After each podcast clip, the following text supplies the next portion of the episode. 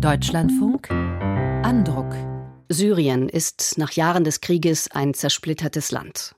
Das bekommen gerade die vom Erdbeben betroffenen Gebiete zu spüren. Das Assad-Regime drosselt die Hilfen aus dem Ausland für die Regionen, die von Rebellen kontrolliert werden. Ein Konflikt, der über die Jahre schon mal aus dem Fokus der Weltöffentlichkeit verschwindet. Und was, wo passiert und gegen wen, lässt sich oft nur schwer nachvollziehen, geschweige denn belegen. Wie verworren die Lage in diesem Krieg ist, beleuchtet das Buch, das wir Ihnen jetzt vorstellen. Der US-Schweizer Autor Daniel Levin hat das Schicksal eines jungen Europäers verfolgt, der in Syrien verschwand. Über diese Suche nach einem Vermissten führt Levin seine Leserinnen und Leser tief ins Innere des Krieges. Peter Carstens mit den Einzelheiten. Der New Yorker Rechtsanwalt Daniel Levin erzählt in seinem Buch von seiner Suche nach einem jungen Idealisten aus Europa, der 2014 nach Syrien aufbrach um dort zu helfen und spurlos verschwand. So wie andere westliche Journalisten, Entwicklungshelfer oder Mitarbeiter internationaler Organisationen, die zu Geiseln, Tauschobjekten und schließlich Opfern im Krieg aller gegen alle wurden. Levin schreibt, das Verschwinden des Mannes im Mittelpunkt des Berichts wurde von den Medien nicht aufgegriffen. Zunächst wurde es nicht einmal bemerkt, und nachdem man es entdeckt hatte, wurde es von allen ignoriert, die in der Lage gewesen wären zu helfen. Es ist eine Geschichte über Verlust und Trauer, über Gewalt und Tod, über unsagbare Grausamkeit und Gier. Tägliches Brot in Syriens verheerendem Krieg. Der amerikanisch-schweizerische Autor, Sohn eines Diplomaten, wuchs im Mittleren Osten und in Afrika auf. Er studierte in Zürich und in New York. Als ihn eines Tages ein Bekannter aus Paris um Hilfe bittet, macht er sich auf die Suche nach dem jungen Paul Blocher. Der war gemeinsam mit einem kurdischen Helfer Tage zuvor im türkisch-syrischen Grenzgebiet verschollen. Lebt Blocher noch? Wurde er gekidnappt? Und falls ja, von welcher der vielen einander bekriegenden Gruppen? Vor allem, was wäre der Preis für seine Freilassung? Levin, erfahren in solchen Fällen, weiß um die geringen Erfolgsaussichten seiner Mission. Aber er beginnt die Suche und erzählt davon acht Jahre später in seinem Buch. Es will weder Reportage noch Agentenroman oder Sachbuch sein, es hat aber von allem etwas.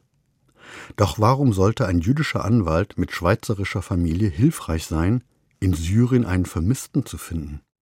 Er habe sich vor Jahren mit einer Stiftung darum bemüht, die verfeindeten Bürgerkriegsgruppen ins Gespräch zu bringen, erläutert Levin.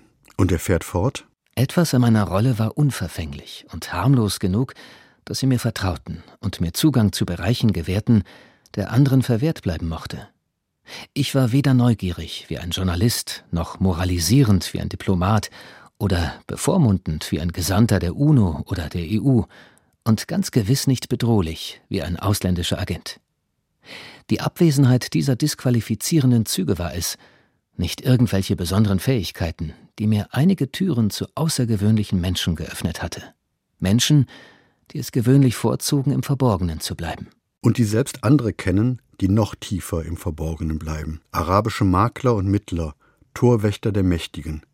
Levin, der offenkundig doch besondere Fähigkeiten besitzt, sucht und findet jemanden, der jemanden kennen könnte, der ihm helfen kann, und nennt das die klassische levantinische Methode. Es beginnt eine atemlose Reise durch den Mittleren Osten, die für Levin in Istanbul ihren Ausgang nimmt, wo er einen saudischen Freund trifft. Der vermittelt ihn an einen Scheich im Libanon, eine Art örtlicher Warlord und Philosoph. Levin sammelt dort Informationen und seines kleine Splitter. Allmählich kommt er voran.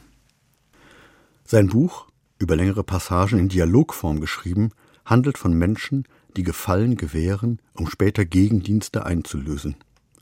Der zypriotische Erzbischof Makarios, eine charismatische Figur der 60er Jahre, kommt dabei ebenso vor wie iranische Revolutionswächter, Drogenbarone in Beirut, Mädchenhändler in Dubai oder die wütende syrische Ehefrau eines grausamen Kriegsprofiteurs.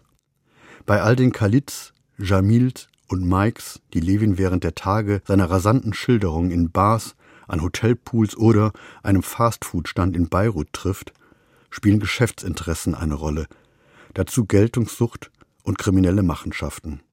Der junge Paul Blocher bleibt vorläufig verschwunden, aber Levin findet eine Spur, die ihn und die Leser ins Herz des Syrien-Konflikts führt.